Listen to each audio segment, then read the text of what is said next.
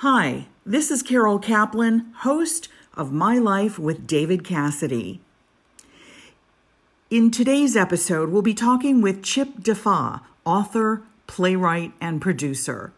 Chip was the ghostwriter of David Cassidy's autobiography, first published in 1994 under the name C'mon Get Happy: Fear and Loathing on the Partridge Family Bus.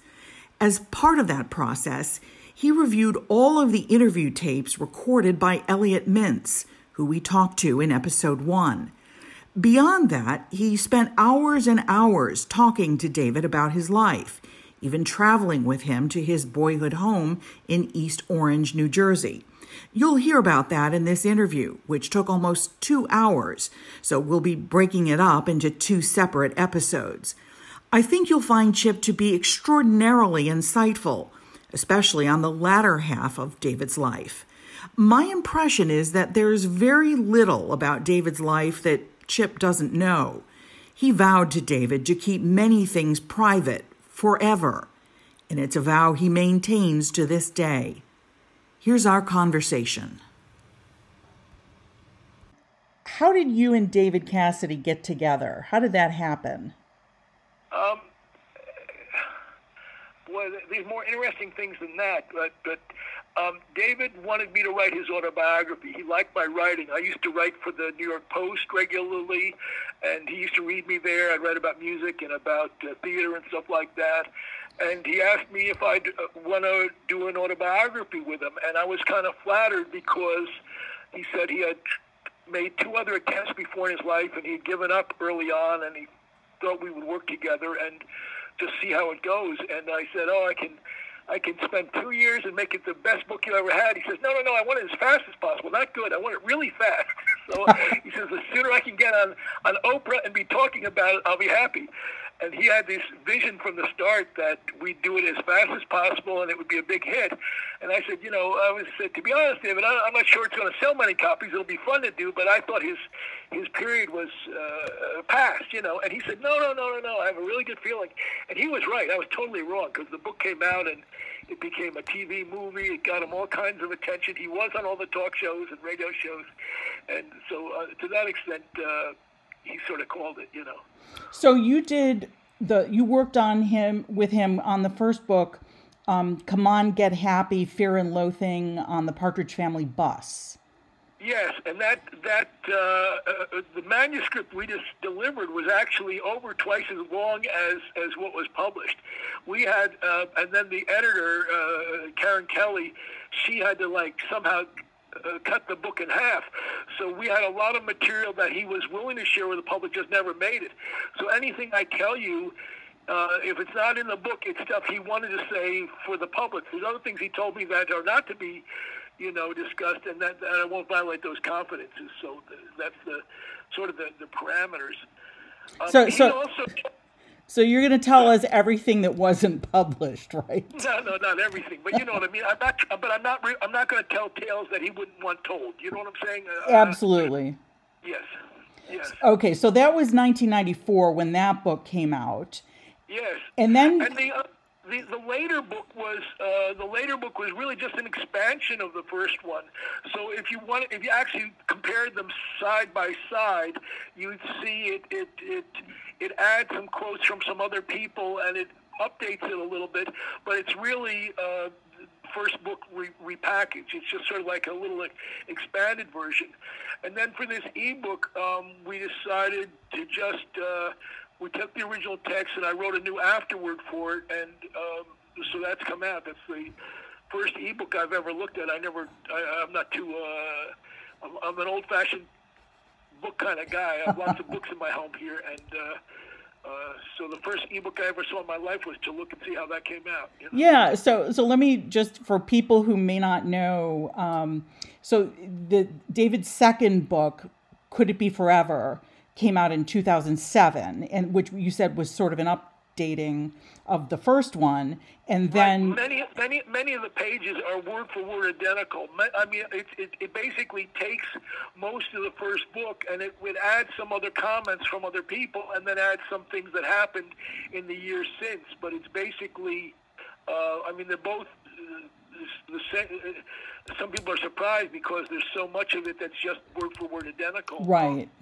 From that. So what was the reason that you just released a new version in an ebook through Amazon.com that just came out in December of 2019? That you said that you wrote some new comments in it. Well, here's what happened. A lot of the first book went out of print, and when he died, the cost of people buying used books, people were paying $100, $200 expensive prices to find the other book. It was getting scarce because people wanted the other book. It was out of print. And we decided if we made it available as an ebook, then for a modest sum, whatever an ebook costs, $10 or something like that, people can read that book. And then the idea of me writing it afterward was to have some final reflections on his life and to bring up, how he died and things like that to sort of bring it up to date. And I had to, get approval from his son, Bo, and make sure that it was okay to do this and that Bo was okay with what I wrote in the afterward. And I know there were just so many fans. People were always asking, will the book be brought back into print, and how can I get a copy? And this was a way to try to meet some of that demand, and also, even in the little afterward, try to, tell a little bit more about him, or a little more reflections on his life, and sum up sort of how things changed in his final years. So why do you think, here is a guy who really had the peak of his stardom, I'm going to say in the early 70s, although, he did have some successes after that in Las Vegas and on Broadway and so forth. But why do you think it is that 50 years later, people are still so fascinated? I think he had something. I think he had a charisma. There were a lot of people who, when that first phenomenon happened in the 70s, that he was their first crush, and there was this great mass interest in him, and some of those people remained fans for his life or whatever. We don't always have someone that captures the whole imagination of people like that. It's not something that always happens. There isn't somebody right now that has the same hold on the imagination of young girls that David had then. Back then, if you went to one of his concerts, and he might have 60,000 people in a stadium, sometimes you couldn't hear him singing. And he was a wonderful singer because the girls in the audience were screaming so loudly. He used to say it didn't matter if he actually sang or even if he actually picked up a guitar because they were screaming so much, they really weren't hearing it. And it's funny because... he actually had a beautiful voice, but you can actually appreciate it more if you look at some of the videos on YouTube than had you been at some of those concerts at the peak, because it was fans pushing to surge towards him and hysteria, and it was a phenomenon. It was, there isn't anybody right now that could go out and sell out Madison Square Garden for young girls the way he could, and have them so. The girls were screaming, "I want you! You're beautiful!" It was almost the sheer mass adulation almost overshadowed the fact that there was somebody with a genuine talent there, and the strange thing about it, and people find this hard to believe, but he told me this many, many times.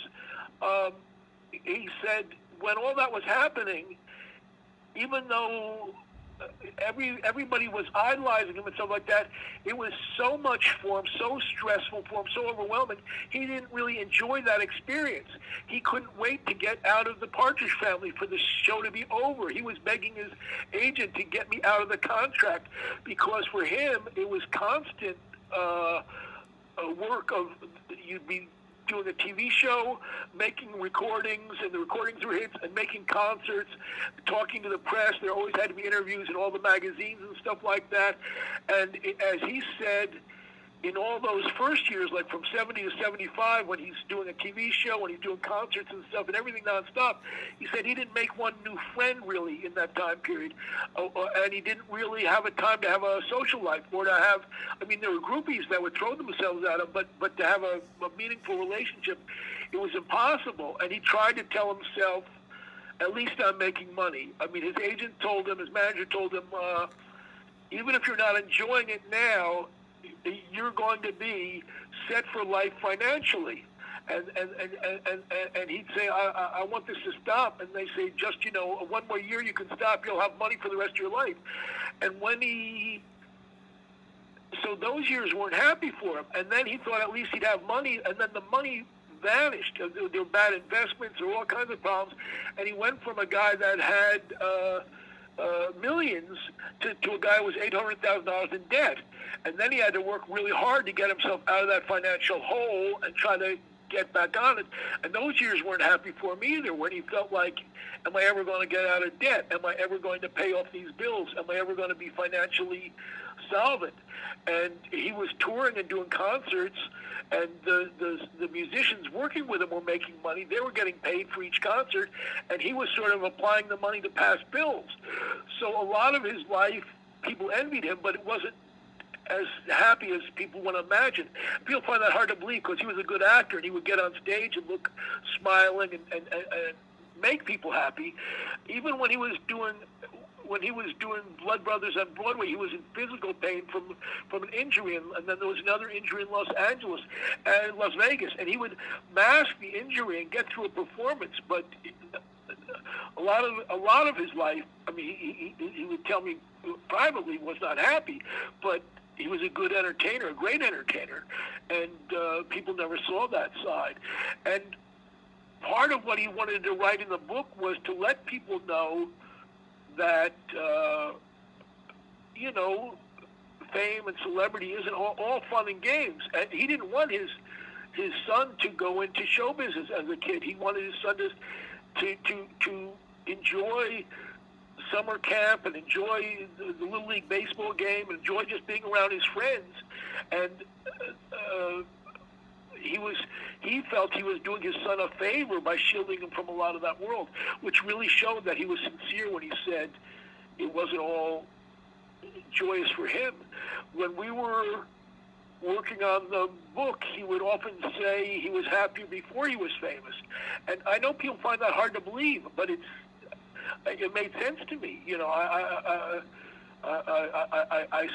saw it, and I saw the guy who would be sometimes in pain in his dressing room and physical pain from an injury and then go out and give an amazing performance on Broadway and then greet everybody at the stage door and banter with them and smile and sign the autographs. And then when it's all over, you know, he's got to rest his voice, he's got to do physical therapy, he's got to try to get through it again. But he did like... Broadway and national tour. He did Blood Brothers for a couple of years and then Las Vegas for years. But it's just, that fascinated me, the difference between what a public sees and what people might experience privately. So, you know, he had a choice in this. I mean, after the Partridge Family was off the air, if he hated all the craziness of celebrity, he did go back, and he worked hard at it. So what was it that made him go back? Why didn't he just, you know, take a job as a plumber or something? Well, people are complicated, and people are sometimes it's hard to explain what the choices people make. When he was in Las Vegas, there were a couple of years when he was in Las Vegas, when he didn't get home, you know, every night he wouldn't get home until 1 or 2 in the morning. And then he realized, here again, you have all these fans idolizing you, and you get to see very little of your family because of the work hours he did. So he'd be coming home after his son was, you know, in bed, and wouldn't wake up, and by the time he woke up, his son would have been off to grade school. And then after a couple years of that, he started to realize, I'm really isolated. I'm very alone, and so he had these struggles trying to figure out, trying to find a balance in his life. That was difficult, and trying to find. I mean, it's something he was good at. The entertaining was good at. He was great at it, but he was always conflicted about. And then the irony was, you've got fans who always want to hear those songs that you did on the Partridge Family. And actually, his tastes in music were a lot broader than that. And you had to sing them because that's what the fans want. And I get that, but he felt like he used to tell me, he says, he feels like a guy who had such a spectacular football game when he was a senior in college that the rest of his life people are always asking him to relive that moment and tell him about what it was like having that game. And he sort of felt like that like he was sort of trapped in this loop of he's going to be singing those songs. And some of them he didn't really like.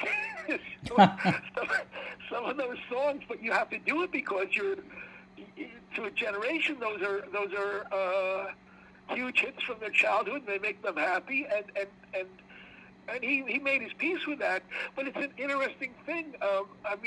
He surprised people all the time because he did love these old songs too. There's a TV performance where he sings "As Time Goes By," which was from long before he was born. But he sings that with as much conviction and care and beauty as anything he's ever done, and part of him loved that old stuff. He would tell me, I love the Gershwin songs, I love this. So his very final project before he died was trying to record this album of songs dedicated to his father, that songs associated with his father or songs his father had sung or he taught him. But he had always had a love for those older songs. So it's that's where I say he's complicated and a little bit it was hard for him sometimes to find that the happiness, and then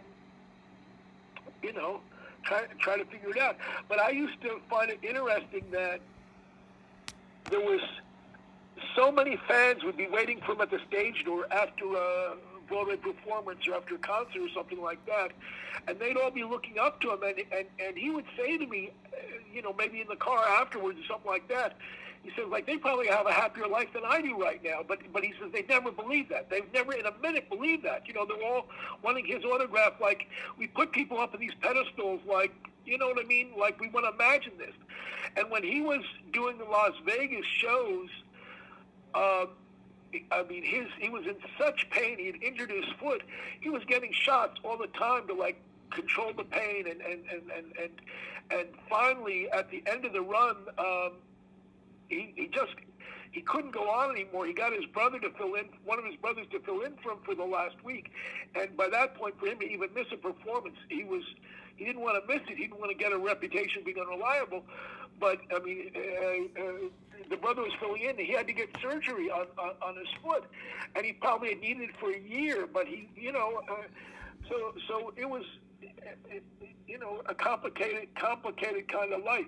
When we'd do interviews, I would tape record the interviews, and I had a fellow, he would transcribe the tapes for me. That's a time-consuming thing, but it would, he would take down word for word everything David said. And we'd have these pages and pages of transcriptions, and that fellow started to feel like compassion for David. He'd read these stories day after day, and he'd say, here, I'm nobody, but he says, I'm having a happier life than this guy is, or I'm finding more to enjoy in life than David is. And I said, well, then you learned something, because just being famous doesn't necessarily give you happiness. And at the end, when the drinking got to be too much and stuff, that was very sad. The whole death, it took a lot out of me. It just and because I saw little hints of this coming for so long, and you don't know how to. He tried rehab; it didn't hold. He'd seen his father go through it. His father had a drinking problem. His grandfather had a drinking problem, and yet he couldn't. He couldn't. Well, tell me about that. When did you first see signs? Pardon? When did you first see signs that there was a problem with alcohol? Okay, David Damon was trying very hard not to drink at all during Blood Brothers, and he was so conscientious and not missing a performance. And he told me that he felt that when he was younger and had pardoned too much the drinking and the drugs, he felt it had damaged him so much. He said it had, like, changed his brain chemistry to make him, you know, not be able to experience happiness as much. It had permanently changed him. And he said drinking didn't give him any pleasure. And yet he wanted an occasional drink, even though at this point he was supposed to have no drinks at all. He would say to me, I can't drink, but I'll just have an occasional drink. It's not going to hurt me. And that's like a classic danger sign in someone who's got a drinking problem, when they've been told you can't drink at all, and they start saying, well, a little drinking's not going to hurt me. Do you know what I mean? Oh, yeah. And you want to say, like, and then he would talk to me about he's saying that my dad had such a problem with drinking, and he did everything to excess. He drank too much, he smoked too much. He said, and he never saw it himself. It was so obvious to everyone else. And sometimes I'd say to him, well, David, do you think you might be like your dad? And he'd say, no, what are you talking about? What are you talking about? He said, sometimes people don't see their problems, and sometimes people don't see. He says, but no, everyone told my dad he should stop drinking, and he couldn't stop it, and he was in denial about him having a problem. And then he'd say, look, Chip, if I want to have an occasional glass of white wine can't be that harmful, can it? And you sort of see that as the first step, like, but if you've just been told, and you know yourself you can't drink at all, that once you start, you know what I mean, opening that door. Absolutely. When he was doing, he was perfectly cast. He starred in this show, Little Johnny Jones, a George M. Cohan musical, and they sent him out on a year-long tour. It was touring the country, and it was going to come to Broadway, and he was perfect for that role. And they started out on the tour, and the audiences were thrilled with him and stuff like that, and then he was having problems in that, like drinking too much and so on, and the producers started to think he's not reliable. Some performances he's good, and some performances it's interfering with his work. He looks like he's under the influence. And right before it was supposed to open on Broadway, they were in a crisis because they said, we got, you know, millions of dollars riding on him, and we can't rely on him. And just before it was going to open on Broadway, and he had been paid well for a year tour, they fired him. And they, just before it opened on Broadway, they said, you're not in shape to open on Broadway. We'll bring in Donny Osmond. The show closed very quickly. Donny Osmond didn't have a chance to rehearse properly. It wasn't a role for Donny Osmond. It was a role for David. And it killed me that it should have been a triumph for him. It should have been... there are little clips of him singing songs from it on TV, and it gives me chills because he was good for it, and he was right for it, and he had the, and I mean, he would tell me, he said, I blew that myself. I was, you know, the drinking was a problem at that point, and so here he is doing Blood Brothers, and he was really doing a great performance, and being conscientious, and then he was saying, I know I can't drink anymore, and they'd say, but you know, an occasional glass isn't going to hurt me. And I'm like, that's where it starts. It's, the difference is you either manage each day not to drink at all, you know what I mean? But that's where it starts, that little bit of like, I'm only going to do it a little bit. Or if I have a, you know, and I'm like, I just, it scared me. And then when they late in his life, when he had the driving under the influence arrests, and he got ordered by a judge to go to rehab, and they send him to like some fancy rehab place, and he does music therapy in rehab. But it's like you'd see an occasional interview on TV, and you could just see, you know, the problem's too big for him. You know what I mean? It was painful for me to watch it, and you just see it in his eyes or something like that. I know when I don't know what you could have done. I don't know what anyone could have done. But when he told me his father had a problem with the drinking. His grandfather had a problem with the drinking. He wasn't just talking about them. He was aware that, do you know what I mean? If you're bringing that up, like drinking's a problem in my family, what you're really saying is, on some level, you're aware that I'm part of that. You know what I mean? That, but didn't mean he could stop. And I don't want to dwell on that because, I mean, there's a part of me that just wants to remember, you know, how great he could be. But I was sorry to see that happening. I mean, at the end when he said he had just drunk to cover up the emptiness, I mean, that's a sad... Yeah, I was actually going to ask you about that. As I recall, I don't remember the exact wording, but it was something like that he drank to cover up the pain or to cover up the emptiness. And so I'm trying to figure out what was the pain. And the irony was of him telling me it didn't give him any pleasure. And I'm like, if it doesn't give you any pleasure, why do you do it? Do you know what I mean? What? People are complicated. David felt there were two things. He felt he was damaged, even as a child, by his father's neglect, and he felt he never could overcome that. He was so sensitive, it hurt him in some way that it didn't hurt his brothers. His brothers somehow, he said, could accept that that's the way their father was, that he was always going to be away, he was not going to be reliable. If he said, I'm going to come to... your birthday party, they knew the odds were the father wasn't. He'd be often forgetful and be with his friends or whatever. David felt the hurt every time. I mean, David, in the end, I mean, I love the fact, this is where people grow and mature. I love the fact that at the very end of his life, David made a point to be there for his son, to be not only at his son's Little League games, but to be his son's Little League coach.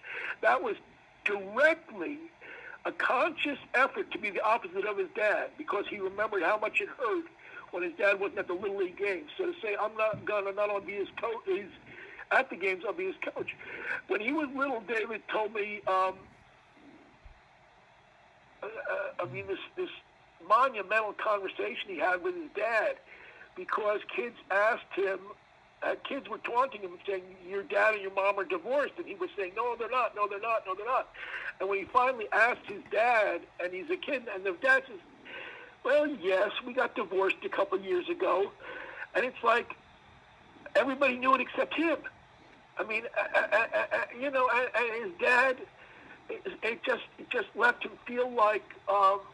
I could feel his pain as he talked about those things. I could feel... He talked about his dad more than anything else we ever talked about. That really hurt him. And then he said when he finished with the Partridge Family and the concerts, and he took some time to himself, he went way overboard. He was in his own house, and he would. Then it was too much between drinking and drugs, and he knew he damaged himself a lot with that. So he knew he had to try to. Put his life back together, but he felt he had done some permanent damage to himself by the excess of that period. So he had a lot of struggles to overcome. I mean, it was... I had a lot of compassion for him. And then he'd go out and give these... He could give these amazing concerts, and he could make terrific recordings. But he was very sensitive. I mean, there were people who, like... It would kill him that there were people who were big names in Hollywood that would stop returning his phone calls, or they wouldn't talk to him because he was no longer the top guy. And when he was on top, they were his friends, and like he said, like running into Don Johnson, who was a great friend of his before they were famous, when they were just struggling actors, and then after. David was off the air, and Don was still a big star on Miami Vice, and Don, like, sort of blew him off at a party and, like, didn't want to talk to him. I mean, things like that just... I mean, I think this is one thing that fans really struggle with, is that David brought so much happiness to so many people, yet it eluded him, and it just seems so unfair. Yes, and it's hard to understand because it's just some people that by nature they're like they feel every little pain a little more. His brothers, he would say things would roll off their back that would drive him crazy. It's just somehow it's the way you were born or who you are. I mean, he didn't have an answer for it. He went through years of therapy, and he just said because. His Sean went through many of the same things he did, and Sean was like unfazed by it. And to David could feel every little slight or something like that. I mean, if I had to be careful because if I tried to say something to him that made him seem similar to his dad, he could be very hurt very easily, and so you had to you walked on eggshells a little bit because you want to be helpful, but at the same time, you know how easily he would feel hurt. And if you said maybe you shouldn't be drinking at all, that you don't want someone to feel you're attacking them. So maybe you say nothing. You know what I mean? But it was hard for him, and yet he would go out on stage every night. He did Blood Brothers, I think, 800 performances, and. He wanted to prove to the world he was reliable at that point, that he was not going to have never going to miss, so that even if he was really sick and should have missed, he wasn't going to take off. He was just, and the same thing with Las Vegas, he wanted to prove he was so reliable that he was performing when he should have been resting more or spending more time with Do you think he was trying to prove something? I mean, in what was he trying to prove? Well, he had felt because he had there was a time after the Partridge Family when his problems of being reliable were like known in the industry, that he was unreliable. And he wanted to prove to people now, I'm a mature, responsible, sober adult. I do my job. You can count on me. If I'm in a Broadway show, I'm not going to... mess up, because he was afraid if he missed performances, people might say, oh, has he got a problem? Is he drinking? Is he drugging? Why is he missing up? So even if he felt in pain, he felt he couldn't take off when the average person might, because he wanted to prove that, do you know what I mean, that I'm not that guy that, you know, that if you had heard that I missed performances or screwed up sometimes on the Little Johnny Jones tour because I was having problems with drinking or whatever, he said he had to prove that he was this, but I mean it was hard for him to find that balance, to find that in certain ways. I mean one thing he got right though, the fact that he raised his son who loves him and loved him, and the son, and he was there for that son. I mean, that was an accomplishment in his life. That meant as much to him or more to him than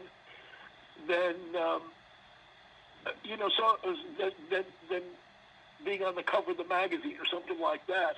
So I give him credit for that. People can grow and they can change. And I mean, he didn't want to live. He hated Hollywood. That's why he chose to live any place but Hollywood. He didn't want to go back there. He had so many bad memories of those Partridge Family years. I mean, in the end, living in Florida for a big celebrity in the Fort Lauderdale area, that's fairly out of the way. It's not Hollywood or New York, or Las Vegas.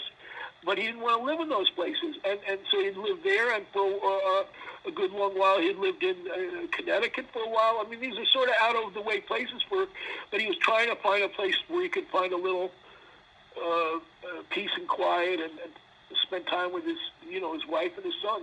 You know, you mentioned how important his relationship with Bo was, but you also mentioned that he never wanted children in the beginning. Well, he didn't. Listen, that's just human. He was, let's say, more self-absorbed. So he didn't expect. I mean, he was having trouble paying his own bills, and he was worried that if he made a buck, he'd spend it and be bankrupt again. So he didn't think of himself as father material, and yet, and he didn't expect. But when he got a son, he became like. That eventually became like important to him, really important to him, to be a good father and to be, so that's, you have to have credit for that. You know? All right. So if that's the case, then, and I'm going to ask some tough questions that might make some people a little uncomfortable, but I have to ask. And I'll see if I can answer them. I may not, but go on. Okay. So he wants to be Father of the Year for Bo, yet Katie's mother had to fight him for child support. So what happened there? Again, I think there was some growth or maturation or whatever it is. So at first, you're right. At first, the mother had, there was an estrangement, and yet he wanted to incorporate her eventually into his world, into his life, and into his family. And today, she's part of that. She's connected to the Cassidys, and not just to her mom. I mean, but that's part of how people evolve or mature or grow. And yeah, when somebody comes at first and tells him, "You're the father of a girl," and the only, I mean, he didn't know about it except that there was a paternity test, and so he didn't feel like.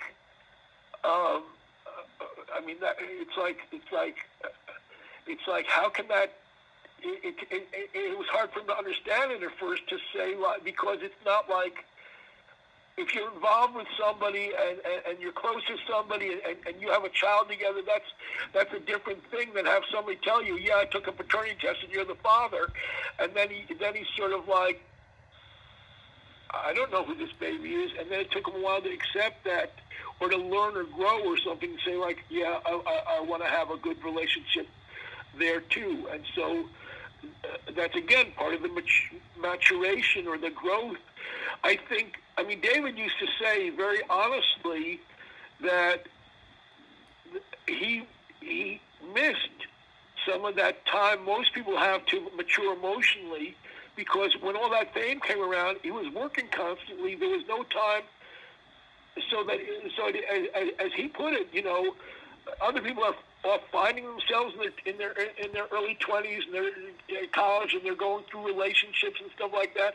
He was working nonstop. He felt he was emotionally, he developed a little bit later than some would have, because of the career path he took. But eventually you see that kind of growth, that he wanted to be proud of his daughter, and he was, and as well as his son. And she's become a very successful actress and stuff like that. I mean, none of us are perfect. I don't know how to explain it. That's for sure. I mean, none of us are perfect, and neither was David. And I think most of his fans accept that. We know that David struggled with alcohol, but I'd also say, based on what I've read, he struggled with women too. Can you talk about that? What was David's relationship with? I have nothing to add on that, other than what he chose, which is very little to put in the book. I mean, whatever he put in the book. But it's interesting, because I'll get asked that. Fans will say, can you tell me something about his first marriage or his second marriage? And he, by choice, said almost nothing in the books. Almost nothing. He said, he said as little as possible, and I respect that kind of privacy. I think anybody in show business who's popular gets people throwing themselves at them. And as he used to say, when he was out there on the road, and there are women that constantly are making themselves available to him.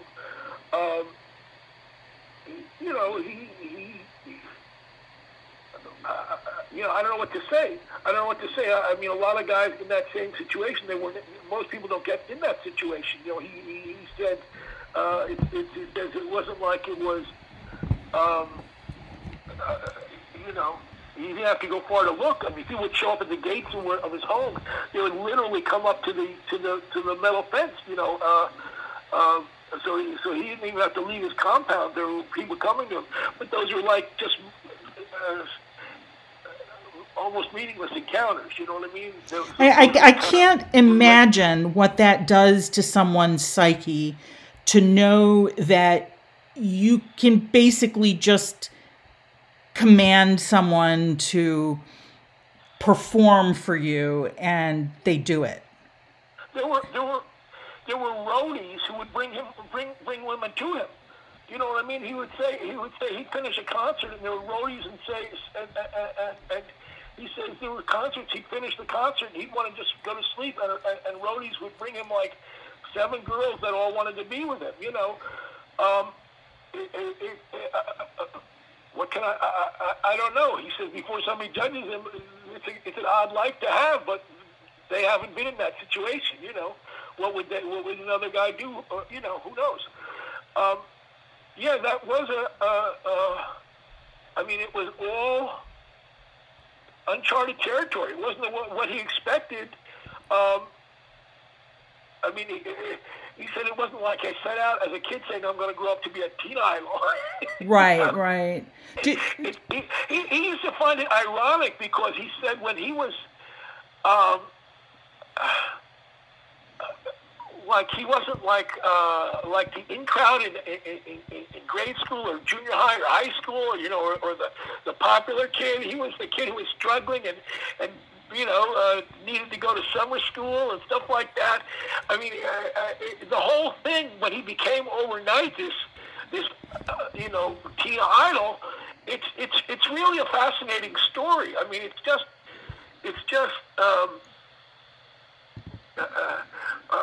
I can't explain it, but that's all these things. I mean, there was endless things to talk about with David because the life was so unusual and so complicated. Did he understand how different his life was from other people? Yeah. He often said he almost wished. I mean, he would say like he would try to look back and say like. Where would my life be if he hadn't gotten the Partridge Family? I mean, he doesn't know. You know, if he had struggled to perfect his skills as an actor or as a singer or whatever it was, and had a little by little kind of success, he said maybe he would have had a happier life. He used to wonder about it. He used to try to figure this out, like why there were, like people living ordinary lives and happy that they had a good cup of coffee that day and lunch was good at work, you know what I mean? And taking pleasure in simple things of life and they're happy to see, and he was struggling with life. I mean, a lot of the times it was just, and yet, he could see very clearly, like Danny Bonaduce, who was like a little brother to him, a little brother who was always screwing up. He could see all the problems Danny would have in his life, and he would always be wanting to help Danny out, straighten Danny out, give Danny good counsel, and he could give him good advice, but he couldn't, like many of us, see it in himself, you know what I mean? And he found that kind of ironic, too, that he was like, to Danny, he was the guy always bringing him the medicine, you know, the like how to live properly and you know. Do you think that he felt any guilt in his life for maybe, the relationships that he had with women or the encounters, if you want to call them that? No, because it was all part of, he was like, I don't know. It was all part of. It's like saying, you're trying to ride a surfboard on a tidal wave. You can't really change the direction, and it's sort of like all happened very quickly, and suddenly he is this guy that his life is now doing concerts, and the roadies are bringing girls to you or going retreating to your house. And literally, themselves up against the fence, saying, you know, they want to have an encounter with him without him even stepping outside. They'll be on one side of the fence, he'll be on the other. They didn't care. They were just there. So he didn't feel that he was using anybody. Well, he didn't feel like he was using them any more than they were using him. But he also said, and this is, he said it didn't really give him any satisfaction or any joy. It was like, he said it was almost like what's expected of you because you're a star at this point. But he felt like the girl who's coming up to his home and saying to him she wants to have sex and she doesn't care if he doesn't unlock the gate. She'll do it through the fence. He's certainly not forcing anything on her. Right. And he felt like, and yet he said the whole, if he looks at the whole era, and that the whole thing's part of it, the partying, that, he said none of it was making him happy. None of them was making him. That's what he said. He said that it was like, it was all like this. It was all part of one like blur, like this is what your life had become. And he says he wasn't particularly. He wasn't enjoying it, but he didn't feel at the time like what were the options. He felt he was caught up in something. I mean, it sounds crazy, but you know, unless you've been through it, you know, in a certain sense. Now I'll give you another example. I'm not going to mention, but I know a guy. He's a million years old. He's a well-known Hollywood star. He's not a good-looking guy, but he says just because he's famous, all his life women have thrown themselves at him because he's famous. He says he knows he's not good-looking. He doesn't consider himself sexy. He doesn't consider himself a good lover. He says, but he was telling me honestly, you know, up in his 90s, telling me, but there's always been women throwing themselves at me. Maybe they think I could get them a part in a movie or in a TV show, or that being with somebody famous is somehow going to make their life fulfilling. And he says that he was never trying to be sexy. He wasn't handsome. It was even just part of his being. He's famous. And David was extraordinarily good looking. He was talented, charismatic. He would have the moves in those concerts. My God, all the moves were, and they were just. No choreographer, nobody telling him how to do it. It was all natural, but it was very sexy performance style. I laugh because when they made the TV movie based on our book, they turned the book "C'mon Get Happy" into a movie, the David Cassidy story, and he handpicked the guy to play him, and I laughed. Because he sounded like this guy who had none of David's sexiness, couldn't move. He was supposed to listening to David's recording, and he stand there stiff. And David would have been, without being aware of it, he would have been just. His moves were very sexy. So of course, so just from being famous, you're going to get groupies and stuff. But the fact that you're very sexy in the performance, that's. You know, it was anyway. That's. I mean, was the sexiness something that just came with the territory, or did he know? Because when I look at those early episodes, I look at the like his eyes, for example, the way that he would close his eyes when he was singing, or the way that he would look at Susan Day or something, right. and or the way that he moved, and even like sometimes the soft quality of his voice seemed very romantic. Right. Was this studied, or was this just him? That was him, and it was. And when he, in the show, I mean, you've got directors reining him in. So in the show, I mean, he's got to be sort of, let's say, more wholesome or more restrained in his movements. But you put him out in a concert. He was going doing those first concerts, and he'd be out there, you know, waving his butt at these girls and stuff like that, and they were reacting as much to this sexual movement as to the singing. And I laugh because who was it? He had an image in those days of being just wholesome.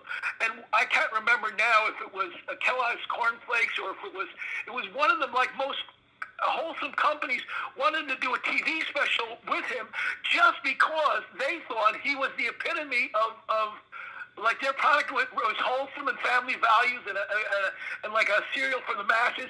And they thought that's what his image was. And he laughed because that's not who he was. And then when he did the interview in Rolling Stone and they photographed him nude or semi-nude, the TV special got canceled. But I was like, he was letting a little too much of his real self come out in the interview, and they were stunned, that he was a guy with, he wasn't a little kid. Anyway. Talk to me a little bit about things that he said about his parents. Like, we've heard an awful lot about Jack, but I never heard a whole lot about Evelyn. What was his relationship like with her? Well, I mean, growing up, he was raised by her. His father was never, Jack was never around, though Jack was important to him. My God, he had such a strong memory of, as a 3-year-old, seeing his first Broadway show, seeing his dad in Wish You Were Here. His dad walks on stage singing, "Wish You Were Here, Wish You Were Here, Wish You Were Here." And he starts standing up in his seat in the audience saying, "That's my daddy, that's my dad." And his mom was a promising actress who might have had a career, but she had to sort of focus on being the mom raising David. But she was getting good opportunities. I forget, one of the shows, she understudied. She was the standby for Gwen Verdon, who was the hottest Broadway star of the day. And the mother had that kind of potential. And then she sort of had to give it up all to be, somebody had to raise David. And she was just the responsible mother. I remember her telling me, she said, this is the gist of it. It's not a word-for-word quote, but she would say to me things like, David puts himself down too much when he talks to you. He makes himself sound worse than he is, Chip. I don't know why he does this. He wants you to see him at his worst. And it was an interesting and insightful comment from the mom that there was something about David that, rather than trying to build himself up and make him seem better than he was, she thought if she heard him talking to me that he was making himself sound worse than he was. It was interesting. But David, once he became famous, that was the other price of the fame or whatever. He didn't see much of his parents. By then he was like in this little cocoon. Like as Sean put it, Sean said, there was a little bit of Graceland going on, meaning that like Elvis sort of had his home to hide in, and David had that too. And then David's mother and his brothers, his father, nobody could see him at that point. He was like shielded. It was this world where, the groupies would have an easier time getting to see him than his family. And if they tried to tell him, maybe you shouldn't be partying so much, maybe this, he wasn't ready to hear it. And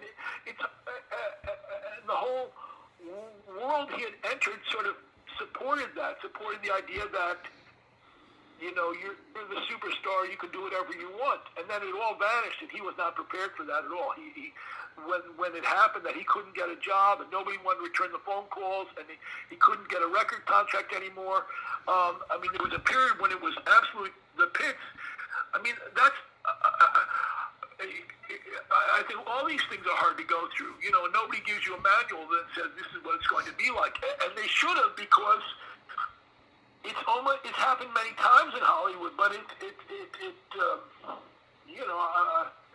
I had a lot of compassion for him because all those scars were hard to overcome. Left him with, on a lot of levels, he was very pessimistic and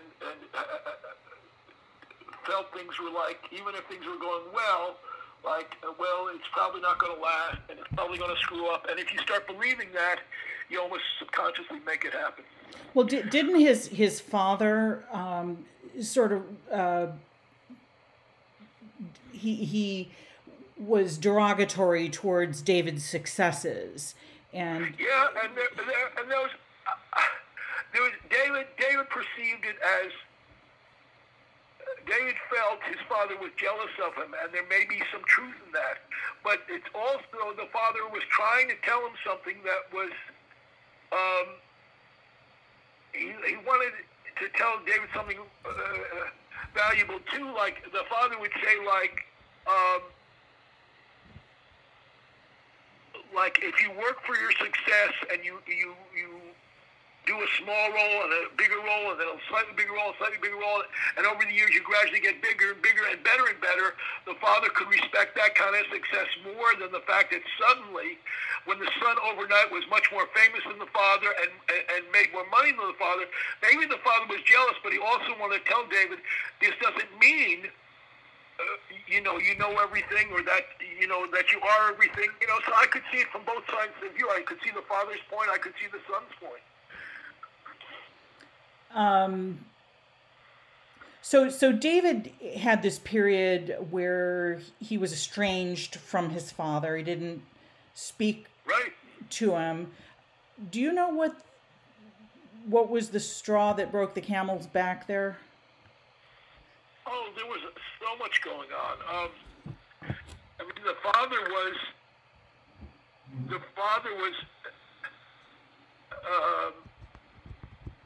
was going through a nervous breakdown on top of everything else, besides the problem with the drinking and stuff like that. The father literally had to go and be institutionalized for a while because he was getting delusional. You know, I mean, he had mental issues. But there were other things that happened. I mean, David said, again, he was public about this. I mean, there was one time and he found out that he and his father were sleeping with the same showgirl. I mean, not many people have that kind of experience. You know, it was a different relationship than a lot of people have with a father, and he felt sometimes that his father was competitive with him. It was hard in a lot of ways. On the other hand, he would say to me with tremendous admiration that he really felt he'd never seen a greater performer than his father. That he really felt his father in his Broadway show She Loves Me was the greatest performance he had ever seen in his life of any artist in any medium.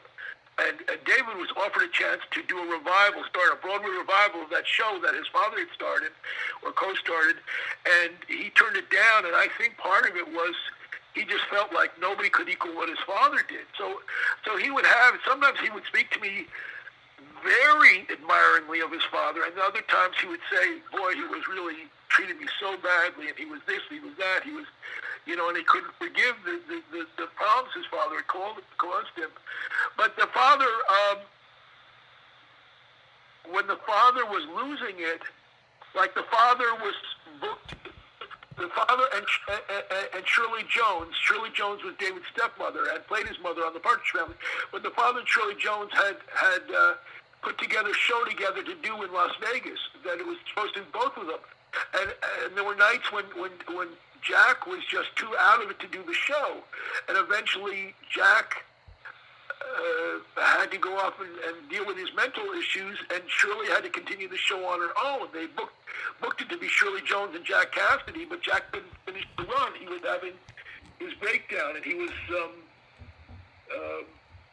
you know, things that David couldn't understand. David came home one time, and it was like in the middle of, the weather was hot outside. He comes home to visit his father, and the father's got a roaring fire in the fireplace. The father's sitting there naked, and he's saying, JC, Jack Cassidy, Jesus Christ, don't you see the connection? And David said he was just out of it. He was just, you know.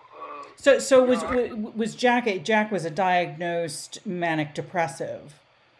Yes. With some psychosis. Yes, I mean, that was really extreme. At that point, David knew it was beyond what David could help with. And yet, when his father died, and they had not spoken for months, you know, it hit David hard. And he wanted something of his father's, and he had to go go to an auction where they're auctioning off his father's possessions and buy something his father just to have a memento of his father. I mean, the whole thing was sad on so many levels. Sad on so many levels. So where did David find true happiness? His work, his wives, his children, his horses? We'll continue my wide-ranging interview with Chip Deffaa on the next episode of My Life with David Cassidy.